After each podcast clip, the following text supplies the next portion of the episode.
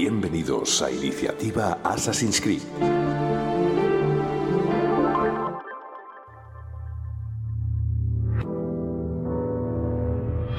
Hola Criterios, ¿cómo estáis? Bienvenidos a un nuevo programa dentro de la iniciativa Podgaming, en esta ocasión saga Assassin's Creed.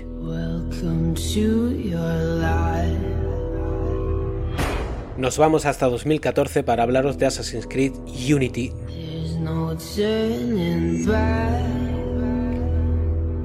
Un título cargado de críticas y mal recibido en su momento.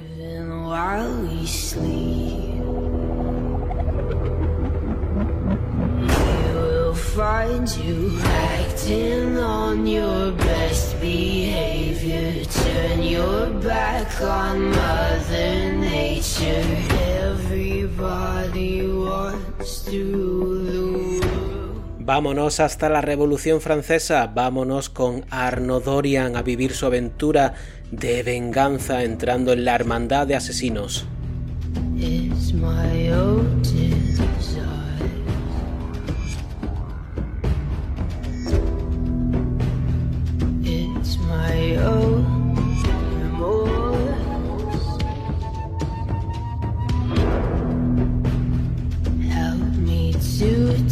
Side, Help me make the most of freedom and of pleasure.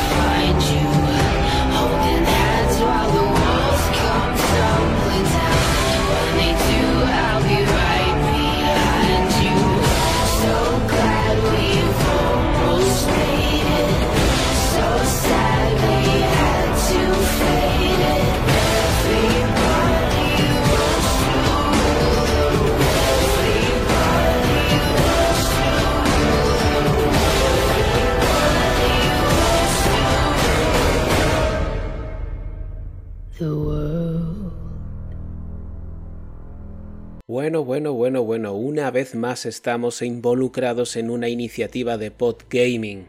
Para aquellos que seguís habitualmente Criterio Cero y no escuchasteis el programa de Pokémon, que sepáis que pertenecemos, o estamos mejor dicho, engrupados con otros podcasts en esto que se llama podgaming. Somos una suerte de asociación, unión, colaboración, llamadlo como queráis, de un más de un centenar de podcasts en castellano, principalmente dedicados a videojuegos, para colaborar juntos, echarnos una mano en lo que haga falta, eh, compartir tips, compartir ideas y sobre todo cada X meses organizar este tipo de iniciativas como la que estáis disfrutando ahora. En este mes de marzo os estamos hablando de la iniciativa Assassin's Creed, es decir, estamos haciendo un recorrido por la saga de Ubisoft. Nosotros vamos a hablar, como ya he dicho en la entradilla, de Unity, pero previo a nosotros, por ejemplo, han estado los compañeros de ILT Games junto a Game hablando de Rogue, un juego que por cierto va muy ligado a este, y tras nosotros, si no me equivoco, vienen los compañeros de mm, Freaky Huérfanos para hablaros del Syndicate, aquel de los dos hermanos en la Londres victoriana. Pero para escuchar además todos los demás programas, hasta un total, si no me equivoco, de 18 programas que van a formar esta iniciativa, solo tenéis que iros a la lista, la lista de iVoox que os he dejado en la descripción. Allí los tendréis todos ordenaditos en orden de publicación. Tenéis todos los juegos y luego tenéis cosas tan curiosas como programas sobre la mitología y fundamentos de Assassins, si Assassin's Creed es una saga sobrevalorada, la película, hay la película de Fassbender y muchas cositas más que no os debéis perder. Y si este es vuestro primer criterio cero, porque estáis siguiendo la iniciativa y nos vais a descubrir con este programa, sed más que bienvenidos. Nosotros somos principalmente un podcast de cine y series de televisión, pero nos descolgamos muy con los videojuegos. Bueno, eh, me ha tocado defender Assassin's Creed Unity en solitario, la idea inicial era hacerlo junto a mi, junto a mi compañero Alejandro Oñate, pero nos ha sido imposible cuadrar horarios y fechas. tenemos otras cuestiones que hemos estado adelantando. Programa de las sofás, otra cosita que se viene el próximo lunes muy gorda y bueno, con otro asesino, por cierto. y, no, y no nos ha dado tiempo a cuadrar fechas para grabar juntos, pero no pasa nada, porque yo soy un poco defensor de este título. En 2014, cuando se lanzó, este que os habla tenía su PlayStation 4 con un añito de vida ahí, intentando alimentarla con lo que pudiera. Pocos títulos salieron de inicio, los recordamos, ¿verdad? Pues este Assassin's Creed Unity me llegó como maná del cielo. Es verdad que salió con muchos bugs, que bueno, que el cachondeito con las caras esas de los ojos salidos, los esqueletos y demás, pero a mí me parece un título que he visto además con retrospectiva, 10 años, casi 10 años después, la verdad es que ha envejecido maravillosamente bien a nivel técnico. He hecho, he hecho la prueba de volver a rejugarlo ahora para este programa y madre mía, qué bien ha envejecido el juego. De hecho, os diría que tiene momentos técnicos donde es bastante superior incluso que Valhalla. No os digo nada. Bueno, sobre todo eso y mucho más os voy a hablar en los próximos minutos donde voy a ir desgranando cómo, cómo, se fragó, cómo se fraguó este Assassin's Creed Unity, todos sus aspectos, va a ser una suerte de análisis, crítica, opinión y un poquito de también contaros mi experiencia y algún que otro recuerdillo de cuando lo jugué y cómo lo he vuelto a, disfrutar ahora. Así que veniros conmigo a este recorrido que además va a venir acompañado por muchas de las músicas que formaron parte del juego, tanto el score compuesto por Sarah Shanner como por las diferentes canciones que formaron parte de los numerosos trailers de la promoción del juego. Ya hemos escuchado un temazo como ese es el Everybody Wants to Rule the World Lord y antes de pasar al tema del desarrollo, os voy a dejar con otro temazo, como es el Centuries The Fall Out Boy.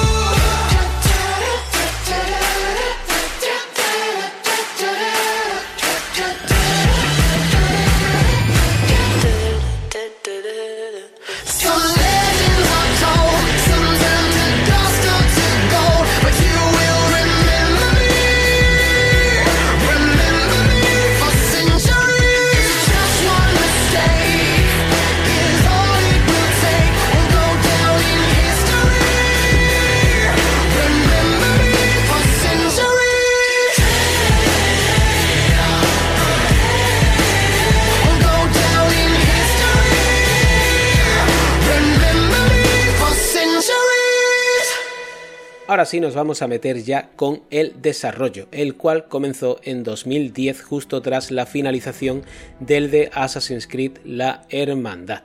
Puede parecer que eh, tuvo mucho tiempo de desarrollo. Bueno, realmente así fue, fueron tres años, pero es que claro, entre medias salieron a la venta Assassin's Creed eh, Revelation y Assassin's Creed 3, lo cual era la anualidad habitual a la que Ubisoft había sometido a esta saga. Como suele pasar siempre a Ubisoft, pues se le filtraron algunas capturas del juego y en marzo de 2014 se reveló que Unity sería el siguiente título, ambientado en la París de la Revolución Francesa y se vio por primera vez a su protagonista y que llegaría a PC y las consolas de nueva generación a finales de ese mismo año. Por supuesto, la compañía Gala tuvo que confirmarlo dos días después y sacó un primer anuncio oficial donde se dieron datos como que llevaba en desarrollo los tres años que os he dicho y que las imágenes filtradas pertenecían a una pre-alfa del mismo. El equipo principal de su desarrollo fue el de Ubisoft Montreal, dirigidos por Alejandro Mancio y Marc Albinet. Pero, como siempre, y como es típico en Ubisoft, son muchos los estudios que estuvieron en tareas de apoyo, creando bases del juego, repartiendo otros tipos de trabajo como mecánicas de sigilo para un equipo, otras de lucha para otro. Bueno, en fin, aquí estuvieron implicados los de Toronto, Kiev, Singapur, Shanghái, Annecy, Montpellier, Bucarest, Quebec y Chengdu. Casi nada. Esto de la cadena de montaje de Ubisoft a veces provoca que haya desajustes y este juego tuvo bastantes que yo creo que se notaron en su lanzamiento. De todas formas, de eso os hablaremos luego cuando lleguemos a la parte de la recepción y todo el follón que hubo, que hasta tuvieron que regalarnos eh, un DLC y cositas con el pase de temporada y demás. Bueno, eh, llegaba el E3 de 2014, ese junio, y se mostró su primer tráiler oficial ya, al ritmo del tema que hemos escuchado al principio, el de Lord, y uno de los aspectos más destacados de aquella presentación fue que se sacó pecho con la posibilidad de poder mostrar hasta mil personajes de la IA entre todas las multitudes. También se nos vendieron algunos sistemas de lucha y escalada novedosos, que es verdad que Tal vez este sea el Assassin's Creed antes de la revolución que fue luego Origins, creo que el más refinado en todos esos aspectos, aunque eso hablaremos luego cuando lleguemos a la jugabilidad. En agosto de 2014, eh, como este iba a ser el juego de nueva generación y los usuarios de PlayStation 3 y Xbox 360 se quedaban sin Assassin's Creed ese año, Ubisoft tenía para todo el mundo y se sacó de la manga Assassin's Creed Rocks, los anuncios de este Assassin's Creed y vamos a hacerlo con el tema Ready to Fight de Robert Fayer con Tom Giffen.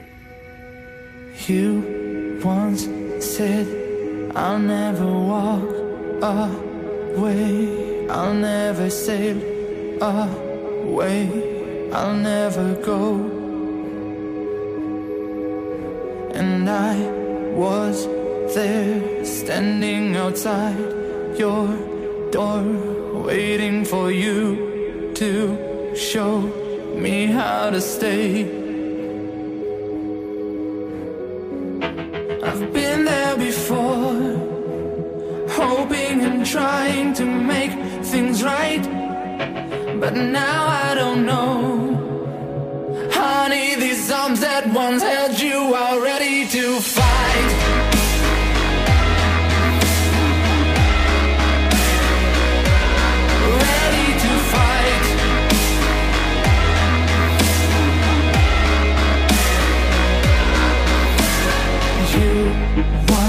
said I'll never walk away. I'll never sail away.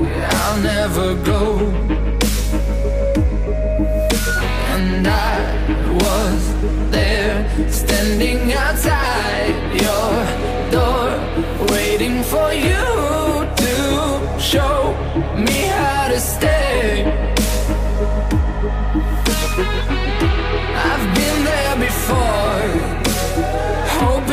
Trying to make things right.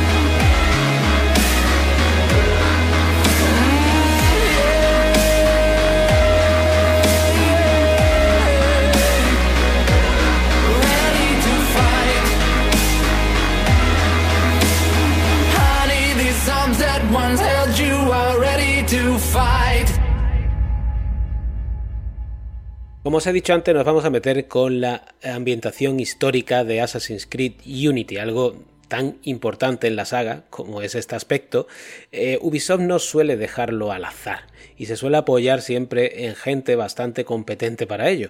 De hecho, aquí contaron con los historiadores académicos como son Laurent Turcot, profesor de la Universidad de Quebec, para la vida cotidiana del París del siglo XVIII, y Jean-Clément Martin, profesor de la Sorbona, que fue quien revisó el guion. Es verdad, y creo que uno de los achaques que se le pudo hacer en su momento y se le puede seguir haciendo a este juego es que una compañía francesa como Ubisoft tal vez, tal vez, no trató la Revolución Francesa de la manera más eh, fiel posible.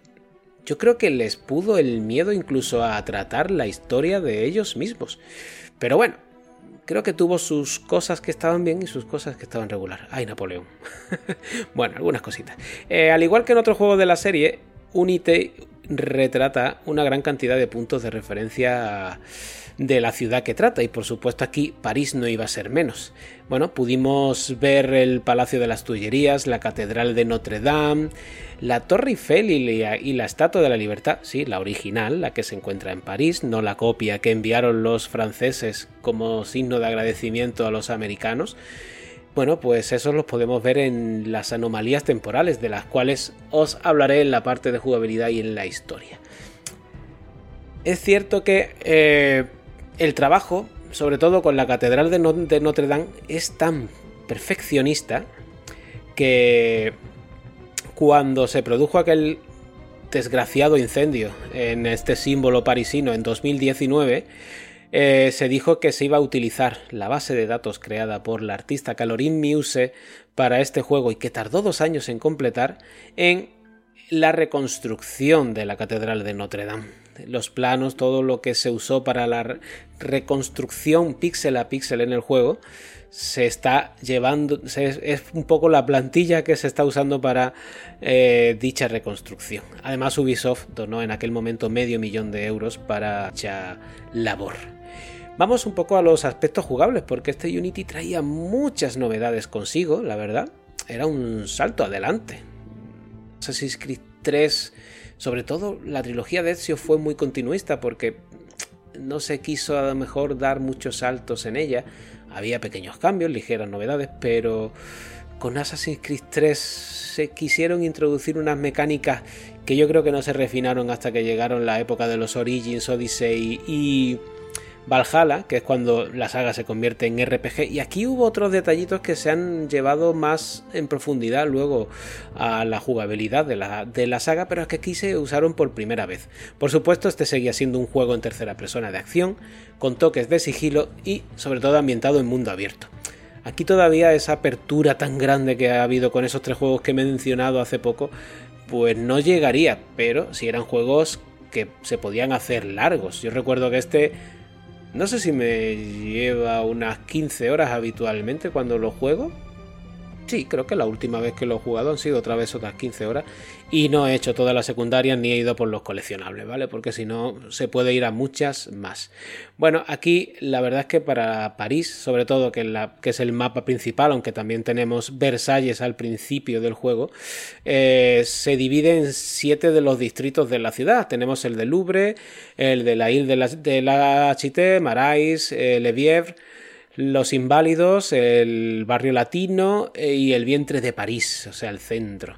¿Vale? La comuna, de Saint-Denis también se puede jugar dentro del DLC Los Reyes Muertos. Ese es un DLC que fue gratuito. Luego explicaré el por qué. Porque puede que ya a estas alturas no lo recordéis o en aquella época pues no estuvierais pendientes de las noticias de los Assassin's Creed.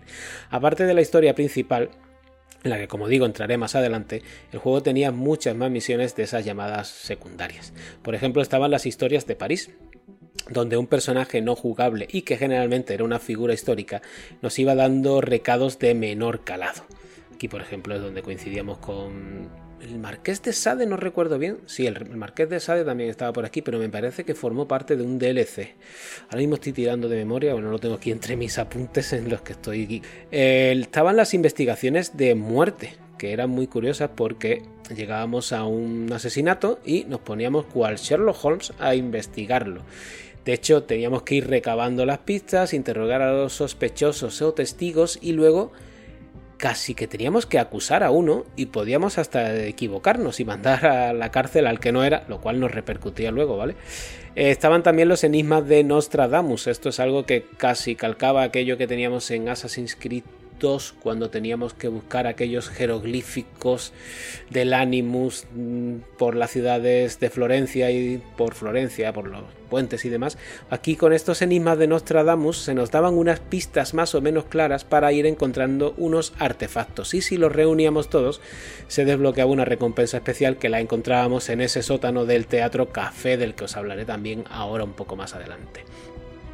Por supuesto, coleccionables no faltaban a cholón, lo sabía aquí, como cofres del tesoro, escarapelas y otros artefactos de menor calado, ¿vale? Todo esto daban recompensas, evidentemente, sobre todo a nivel económico, ya que este juego fue de los yo creo que el que empezó a abusar un poco de el tener que acumular dinero para conseguir desbloqueables, sobre todo estéticos, y empezó a jugar con acelerar este progreso mmm, pagando fuera de lo que es la moneda del juego, es decir, con dinero real. De hecho, este es el juego donde se introduce lo del Helix. El Helix venía un poco a sustituir al Animus casi. Y si habéis jugado a los últimos de la saga, veréis que el Elise ha quedado un poco como la moneda externa del juego. El sistema de combate de Unity se perfeccionó, ya lo he dicho antes, con las anteriores entregas. Si bien no creo que no llega al, al, buen tino que sí lograron con Origins, que yo creo que ahí ya el combate de lucha está bastante más refinado, no llega al de a lo mejor al de los juegos de Front Software, que tal vez era el espejo en el que se miraron ahí, pero aquí ya era un poco más llevadero. En estas entregas antes de Origin, para mí siempre la saga ha decaído un poco cuando te tocaba pelear con enemigos. Y además era muy común que te chocabas con alguien, ya provocabas una pelea, saca la espada, eh, estás combatiendo con uno, los otros te miran, era un poco artificial todo, er, mm, las mecánicas no respondían nunca muy bien, ¿vale? Pero aquí creo que fue de los que mejor desempeño tuvo en este, en este sentido. El sistema de sigilo también experimentó bastantes mejoras. Eh, estaba el agachado manual y creo que es de los juegos en los que mejor ha funcionado. Además, se empezó, bueno, se empezó. Creo que es el que mejor incluyó las distintas posibilidades de acceder, creando incluso algunas ocasiones para colarnos en diferentes sitios. De hecho, cuando llegabas a una zona que era especialmente que requería de sigilo, te mostraban como el número de posibilidades que tenías para acceder, luego tú tenías que descubrirlas. Hombre, dependiendo de la dificultad, te va indicando, te va ayudando un poquito más, un poquito menos. Creo que es donde empezó a funcionar bastante, bastante bien el sigilo, que ya llevábamos unos cuantos juegos, ¿eh? cuidado, pero no siempre funcionó muy bien esa saga. Aquí, una de las características de Arno con respecto al resto de asesinos es que. Eh, la cuchilla oculta, tan típica de los asesinos, se sustituía por esta espada fantasma, llamada así, que más bien era una suerte de mm, ballesta. Y además, otra de las mejoras que hubo fue en el tema de la escalada. Eh, a todos nos ha pasado en algunas Assassin's Creed, sobre todo de los anteriores, que querías tirar por un lado, se atascaba, no lo hacía, te caías, te matabas. Bueno, aquí es verdad que seguía teniendo torpeza, pero creo que es de los más fluidos en este aspecto. Eh, desde, desde Ubisoft siempre llamaban a esto el free run up y el free run down.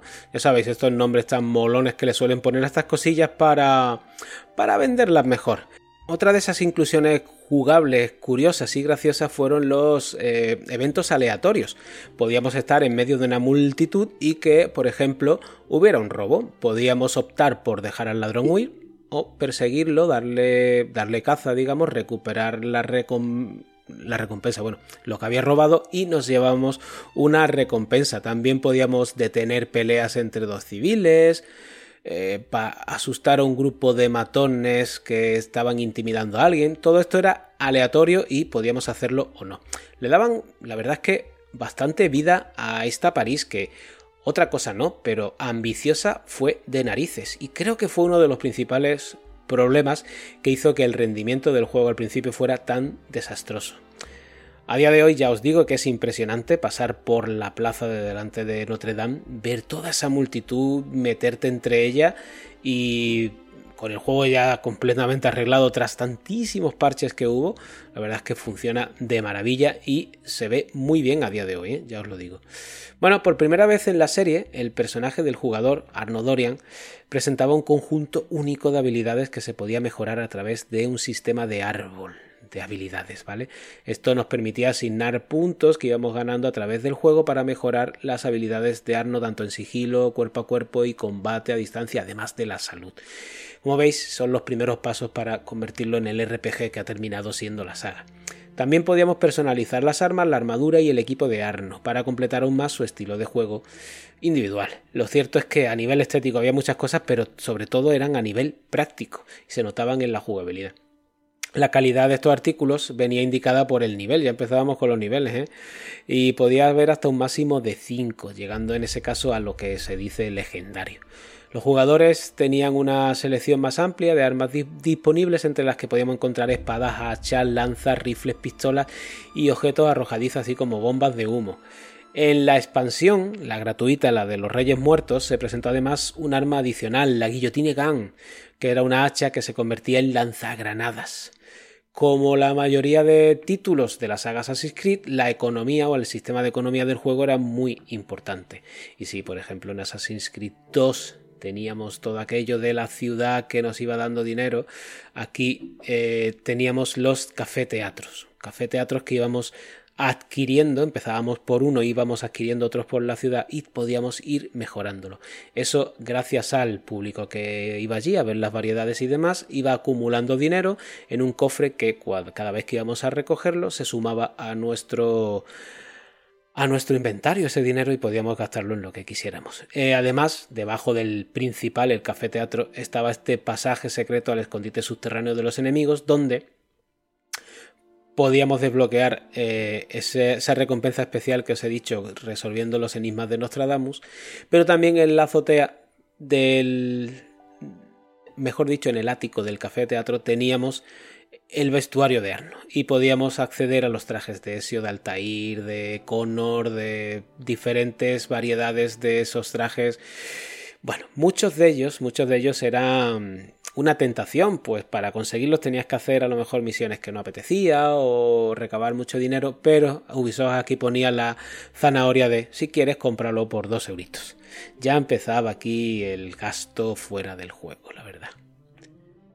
Unity eh, también presentó un modo multijugador cooperativo, uno que yo sinceramente no pude disfrutar nunca. Ahora, a día de hoy, evidentemente ya no está funcional, pero es que en su momento, cuando se lanzó el juego, yo intenté jugar varias veces a él y no pude. La idea era, eh, accedías a unas tabernas, Al final de la barra te aparecía la posibilidad de conectarte a este multijugador y si alguno de tus amigos estaba te podías unir a él. Te acercabas a su versión fantasma y le eh, solicitabas unirte a su misión, a la que estuviera realizando en ese momento en el juego. Mm, tú veías a tu amigo con un aspecto diferente al de Arno, aunque él era Arno y tú eras Arno en tu partida. Juntos hacíais esa misión y cuando se terminaba te sacaba de la partida y él seguía con su historia. Algo que evidentemente Ubisoft ha trasladado a otro de sus muchos juegos. Far Cry esto lo empezó a implementar muy rápido. Por supuesto los Ghost Recon esto lo han tenido prácticamente desde casi siempre. Pero aquí es verdad que no funcionó. Y uno de los trailers del juego, además, esto te lo vendía de una manera, pues los cuatro asesinos por los tejados, cada uno entrando a matar desde una punta de, de la zona de la misión, pero yo creo que esto, si alguien lo llegó a probar, que me lo diga en comentarios, porque yo siempre he tenido la curiosidad de saber si esto funcionaba bien. Luego hubo otra de estas modas que por esta época se llevó mucho, que a día de hoy todavía sigue habiéndolo en algunos juegos, que es esto de una aplicación complementaria al juego. Evidentemente era gratuita, lo que pasa es que al principio era un poco putada para aquellos que no se lo quisieron descargar, porque la aplicación, aparte de mostrarnos el mapa de la ciudad, aparte sin tener que entrar dentro del propio juego, lo que hacía es que te servía para desbloquear unos cofres que estaban ligados a ella. Tú dentro del juego llegabas a un cofre, que en teoría era especial y te decía que para abrirlo tenías que hacerlo desde la aplicación. Y desde esta misma aplicación conseguías abrir el cofre y, recogías la recompensa dentro del propio juego. Con una de las actualizaciones más gordas que hubo en febrero de 2015, este requisito se quitó, porque hubo muchas quejas por parte de los jugadores y ya lo podían conseguir tanto como con la aplicación. Bueno, y vamos a hacer otra pausita y os voy a poner otro tema musical.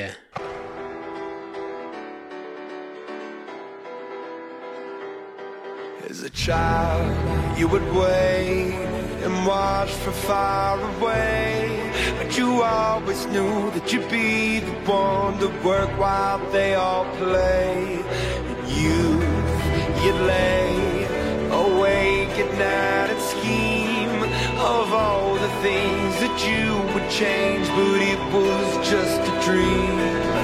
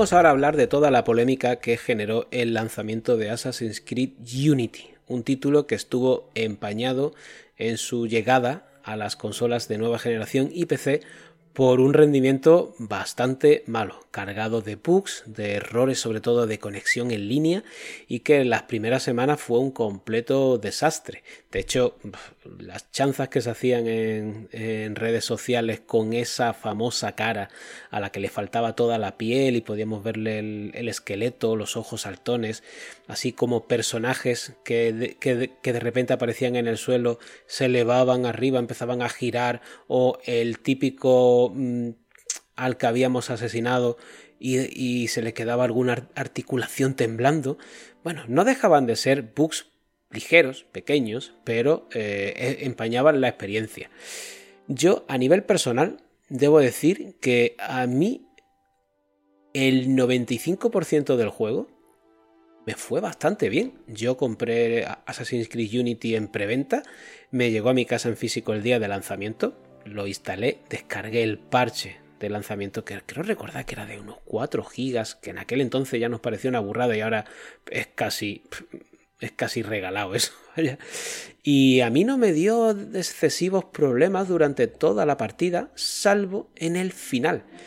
Que no es que me fastidiara la partida, pero me pasó una cosa muy curiosa. El último asesinato, el del jefe final, que bueno, ya ahora lo hablaremos cuando resumamos la historia y para no entrar en spoiler ahora por si alguien quiere luego parar ahí, eh, cuando matas al último, al que te tienes que enfrentar, a mí me desapareció el cuerpo y se quedó la cuchilla, la cuchilla oculta, ahí pues en el aire, como si estuviera atravesando algo, y el personaje de Arno haciéndole el requia sin pace a nada, al suelo, porque no había cuerpo.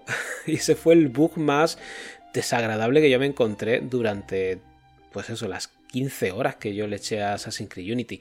No os digo que no me encontrara alguno de estos cadáveres flotantes, pero es que a mí no me sacaron del juego, no se me corrompió ninguna partida, por suerte, todo me fue bien. Había gente que se quejaba de que llegaba una misión y no estaba el NPC que hacía falta para activarla y ya se les corrompía la partida por completo. Bueno, a mí, por suerte, eso no me pasó, eso no exime al juego de sus errores que evidentemente estuvieron ahí.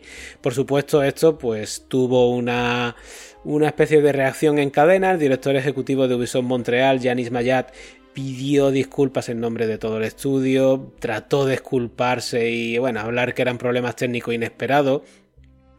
Y como respuesta, Ubisoft anunció que iba a parar en ese momento las ventas del pase de temporada y la Gold Edition hasta que el juego ofreciera un un rendimiento más estable y quedaría gratis el primer DLC de Atkins, como os he dicho, eh, Los Reyes Muertos, y como compensación además a quienes habían comprado el pase de temporada, se les regaló la descarga digital de uno de los juegos de Ubisoft de una lista en la que estaban el anterior, Assassin's Creed 4 Black Flag, The Crew, Far Cry 4, el Just Dance de ese año, el 2015, el Rayman Legend o el WAD 2. Pues la verdad es que, hombre, un poco de detalle sí que fue reconocer tu error y además recompensar. Luego habría otra polémica curiosa con el tema de el rendimiento en las diferentes consolas. Ya sabéis, la maldita guerra de consolas Sony Microsoft y se bueno, se especuló durante mucho tiempo, aunque más o menos vinieron a salir a decir que no fue así, que se bajó el rendimiento en PlayStation 4 para favorecer a la Xbox One que no podía correr el juego más allá de 900p. De hecho, se supone que las, primeras versiones de Assassin's Creed Unity, antes de un parche que bajaría el rendimiento, eh, iban a 1080p una, cuestión casi mínima que yo creo que el ojo humano lo aprecia bastante poco, la verdad. Pero eso dio pie a que la guerra de consolas en redes sociales se desmadrara y, bueno, ya sabéis cómo va esto, los de Sony acusando a los de Xbox y tal. Bueno, la saga Assassin's Creed verdad que estuvo ligada bastante en los eventos, sobre todo del E3, a presentaciones en la en la de esta en la en la conferencia de Microsoft. Entonces, de ahí partió todo, ¿vale? Bueno, escuchamos un temita y ahora sí nos vamos a meter con la historia. Voy a ir haciendo un pequeño recorrido por ella, ¿vale? Mm, parándome un poco en los momentos más puntuales de la misma, de ahí hasta el final y un poco recordándola. Así que todos aquellos que hayáis llegado a este programa y no hayáis jugado a Assassin's Creed Unity y si lo querráis hacer y no queréis que os lo destripe, pues a partir de aquí todo lo que queda es hablar de la historia, hacer un pequeño repaso y bueno, pues si no queréis el spoiler, daros la gracia por llegar hasta aquí y os invito a que sigáis en Criterio Cero con más programas. El lunes, John Wick. Venga, ahora venimos.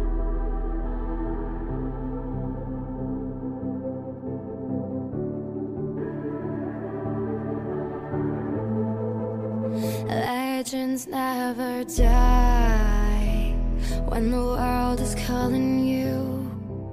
Can you hear them screaming out your name?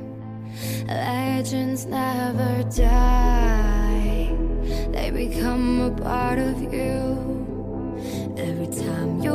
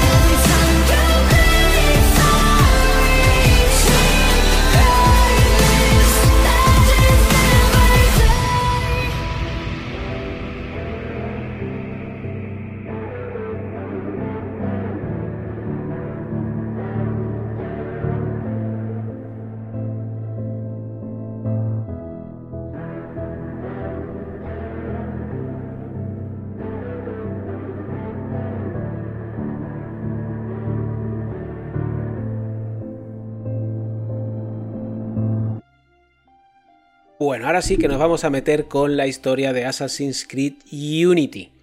Como ya sabemos de toda la saga, eh, siempre había que buscarse una excusa para alguien de la época actual o exterior, tenía que introducirse en una suerte de máquina, habitualmente el Animus, para a través de la memoria genética, de la sangre de sus antepasados, recordar una, una época histórica. Para esto siempre habíamos tenido al personaje de Desmond Miles desde el primer juego hasta Assassin's Creed 3, que es donde se cierra, digamos, su arco argumental de la actualidad, pasando por las diferentes etapas de Altair, de Ezio y de Connor. Eh, ya con Black Flag, esto se, pues evidentemente había que inventar algo, algo para tener la excusa de vámonos a una época pues como fue aquella la de los piratas y aquí a la Revolución Francesa. Aquí se lanza Abstergo, se supone que lanza su nuevo software que es Helix, que permite este acceso a las memorias genéticas al público en general y lo hace como si fuera un, pues un videojuego prácticamente, ¿vale? Aquí digamos que somos nosotros, el propio jugador, el que está al mando, el que está dentro de las oficinas de Helix y va a acceder a esto. Bueno, vamos a acceder lo primero a un recuerdo de Jacques de Molay que, en el que ordena a un compañero templario que esconda su códice y su espada durante el saqueo del templo de París de 1307.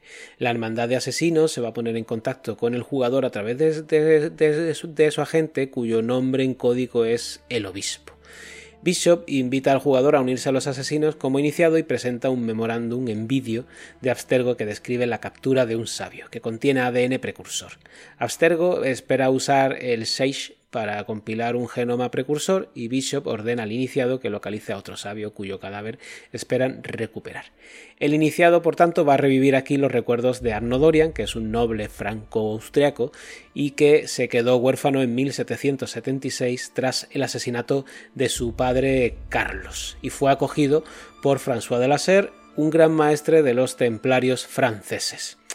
Aquí hago un pequeño alto en el camino y aviso que voy a hacer un ligero spoiler sobre Assassin's Creed Rose, ¿vale? Si queréis saltar, nada, unos segunditos en adelante y es que el asesino del padre de nuestro protagonista, de Arno Dorian, es el protagonista de aquel juego, eh, Chai eh, Cormac, que es un templario, es el juego en el que controlábamos a un templario. Y veríamos cómo asesinaba al padre de Arno. Bueno, ahora siguiendo ya con la trama de este Unity, nos teníamos que ir a 1789.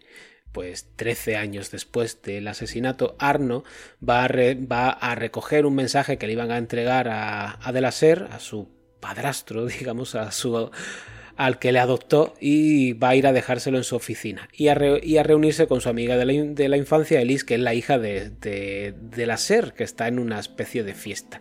De hecho, tienen un romance, ¿vale? Eh, más tarde Arno va a encontrar a De la Serre muerto en, un, patio y a él lo van a acusar de asesinato. Va a ser encarcelado en la Bastilla y donde se va a hacer amigo de su compañero de prisión Pierre Belec.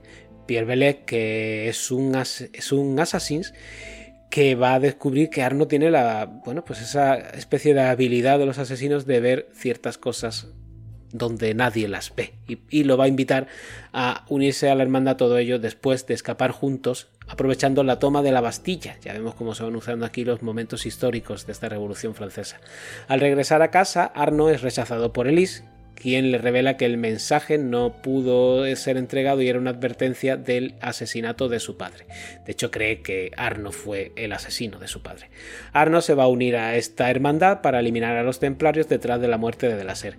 Durante su investigación, Arno rescata a François Thomas Germain, un platero secuestrado por el gran maestro templario interino Lafreniere, el cual se va a convertir en nuestra primera muerte ya consagrados como asesinos de la orden. Vamos a descubrir que realmente eh, la, eh, intentaba advertir, de hecho, a Delaser y que Germain es en realidad un extremista templario que iba a dar un golpe de estado después de ser desterrado de la orden por el propio Delaser. Cuando Germain comienza a asesinar a la facción de, de templarios de Elis, Arno la convence de eh, parlamentar con la hermandad. El mentor asesino Mirabeau acepta ayudar con la esperanza de negociar la paz entre las órdenes, pero luego es asesinado por Belek, quien trató de evitar la alianza y purgar el liderazgo de los asesinos, que consideraba débiles para permitir que la hermandad renaciera. Arno se va a ver obligado a matar a Belek cuando intenta defender sus acciones como un mal necesario y convencer a Arno de que se una a él. Lo cierto es que todo, todo este tramo del juego, que son unas cuantas de horas iniciales, es muy interesante. De hecho, a mí me recordó muy levemente, porque creo que quisieron hacerlo así también, el personaje de Arno al principio a Ezio. Tiene un, un inicio de, de, historia más o menos similar, es una venganza, han matado a su padre, han matado también al que es su. al que le acogió, lo culpan a él. Bueno, termina un poco bien, como casi todo, ¿vale? Termina huyéndose a los asesinos por venganza, por despecho, por lo que tú quieras llamarlo. Pero tenía unas cuantas horas interesantes. Es verdad que a partir de aquí vendrían unas pocas de horas en las que además el juego se encargaba de hacer tedioso y estirarse demasiado porque casi todas las misiones nos hacían ir de un, distrito a otro, lo cual nos hacía recorrer grandes distancias del mapeado solo para estirar el tiempo de juego, algo que yo no sé vosotros, pero a mí que jueguen con mi tiempo, ese pa' capa ya, ese recadero constante y algo que se podría hacer más llevadero, hacerte recorrer el mapa de una punta a otra solo por estirar el chicle, a mí nunca me gustó.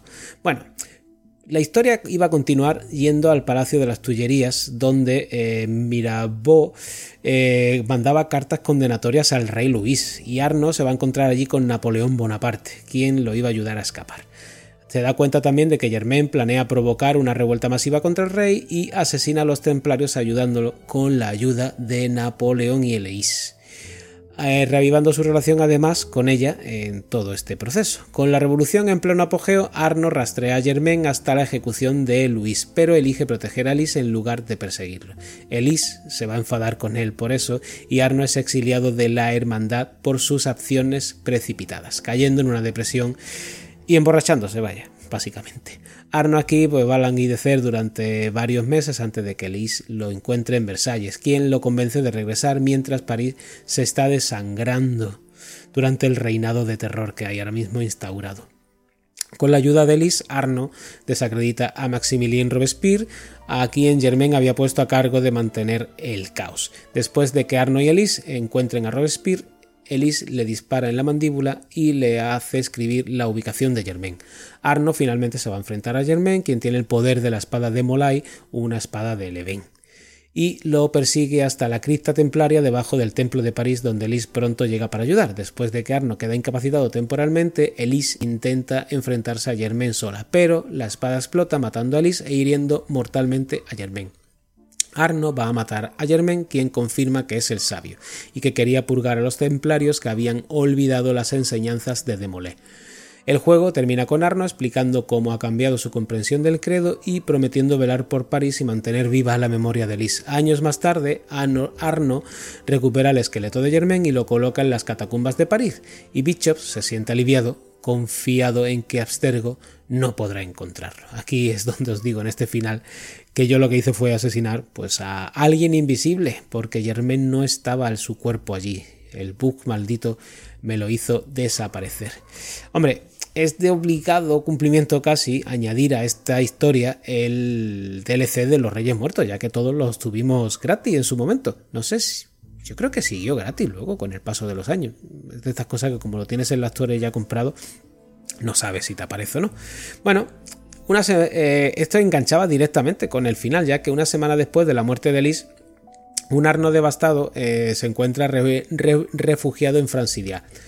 Es contactado por el marqués de Sade, quien solicita su ayuda para encontrar el manuscrito de Nicolás Condorcet, escondido en la tumba debajo de la ciudad a cambio de un barco para llevar a Arno a Egipto y durante su búsqueda Arno se encuentra con asaltantes de tumbas liderados por el capitán Philip Rose un subordinado de Napoleón, que desea recuperar un, artefacto, concretamente un fruto del Edén, de un templo precursor debajo de la iglesia de la ciudad. Arno descubre que el manuscrito ha sido robado por un niño ladrón, León, quien fue capturado por los asaltantes. Arno rescata a León y recupera el manuscrito, pero se niega a ayudarlo a detener a los asaltantes. Sin embargo, después de una visión de Lis y de escuchar las súplicas de León, cambia de opinión. Después de descubrir la ubicación del templo y recuperar la llave de uno de los oficiales de Napoleón, Arno abre la puerta del templo, pero es emboscado por Rose, quien ha traicionado a Napoleón y desea quedarse con la manzana. Arno sobrevive a la emboscada, mata a Rose y recupera la manzana usándola para repeler a los asaltantes restantes y escapar. Más tarde conoce al marqués de Sade y le entrega el manuscrito. Arno decide quedarse en Francia y contacta a la hermandad para entregar la manzana a Egipto, lejos del alcance de Napoleón, quien es arrestado por deserción y traición. Era un DLC, la verdad, interesante, la historia no estaba mal y nos daba unas horitas de juego. Sinceramente, si no lo hubieran dado gratis, si hubiéramos tenido que pagar por él, me parecía un poco me. Pero ya que lo dieron gratuito, pues oye, pues no estuvo mal. Y esta era la historia de Assassin's Creed Unity. Es verdad que yo creo, y esto me pasa ya a partir de... Yo incluso meto al 3, fíjate por, por dónde. A partir de que termina la historia de Ezio, para mí, para este que os habla, todas las historias de los Assassin's Creed han sido un poco... Bueno, alguna más entretenida que otra, pero no tenían esa, e- esa emoción que nos daba la historia de Desmond, que en Revelation quedaba en un nivel muy álgido, la bajona que vino luego con Assassin's Creed 3 fue demasiado porque era un juego excesivamente largo, con un arranque tortuoso, donde además no controlábamos a Connor hasta muchísimas horas de juego, tardaba en convertirse en un personaje más o menos interesante y la historia de Desmond nos las iban dando con cucharadas cuando era casi el plato principal que nos tenían que dar y el final no lo voy a desvelar porque no hablamos aquí de él, no es este el juego en el que toca hablarlo, a mí me pareció decepcionante con todo lo que se había ido preparando. Y a partir de ahí Black Flag es verdad que es un juego muy divertido, muy aventurero, de piratas, pero la historia tampoco te importa mucho. Este quiso hacer algo más, quiso, bueno, tener ahí un cierto de... Pero tampoco llegó a conectar. El Syndicate ya es que os digo que es muy divertido, es un juego que a mí me gusta casi tanto como este porque son muy similares. Aquel fue menos ambicioso debido a los problemas de este y bajó un poco el listón técnico, pero yo con Syndicate también me lo pasé muy bien y yo agradecí mucho el cambio a, a lo que se convirtió la saga con Origins, aunque es cierto que ninguna de las historias, ni la de Origins, ni la de Odyssey, ni la de Valhalla, creo que han tenido la fuerza de anteriores juegos, sobre todo los de Ezio. Pero jugablemente son títulos muy divertidos y además que te ofrecen una cantidad de horas ingentes. Y yo creo que ya está, que no, no me queda nada más que contaros de Unity. Yo es un juego que ya os digo que defiendo, la verdad, me parece que se fue, no diré injusto, porque es verdad que comprarte un título de lanzamiento y que venga roto, pues es de las peores cosas que, que debe hacer un estudio, eso deberían de tratarlo mejor. Pero una vez que estuvo el juego ya bien, con sus parches funcionando corre- correctamente, es un juego que yo creo que hubo mucha gente que se lo saltó solo por toda la polémica. Y si este programa ha servido un poco para reivindicarlo ahora, pues casi 10 años después, y que lo probéis y os llevéis la sorpresa de que un juego con tanto tiempo luce muy bien, incluso mejor que algunos de los actuales, pues nada, espero que haya servido al menos para eso.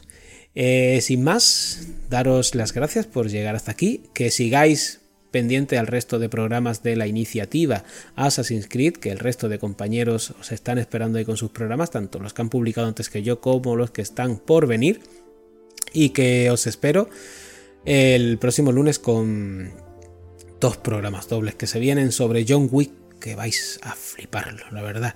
Y a los que hayáis llegado por primera vez aquí a Criterio Cero, espero que os haya gustado el rollo y que sigáis por aquí. Ya no siempre hablamos de videojuegos, pero si os gustan otros temas, sobre todo el cine, os vais a hinchar. Un abrazote, hasta luego.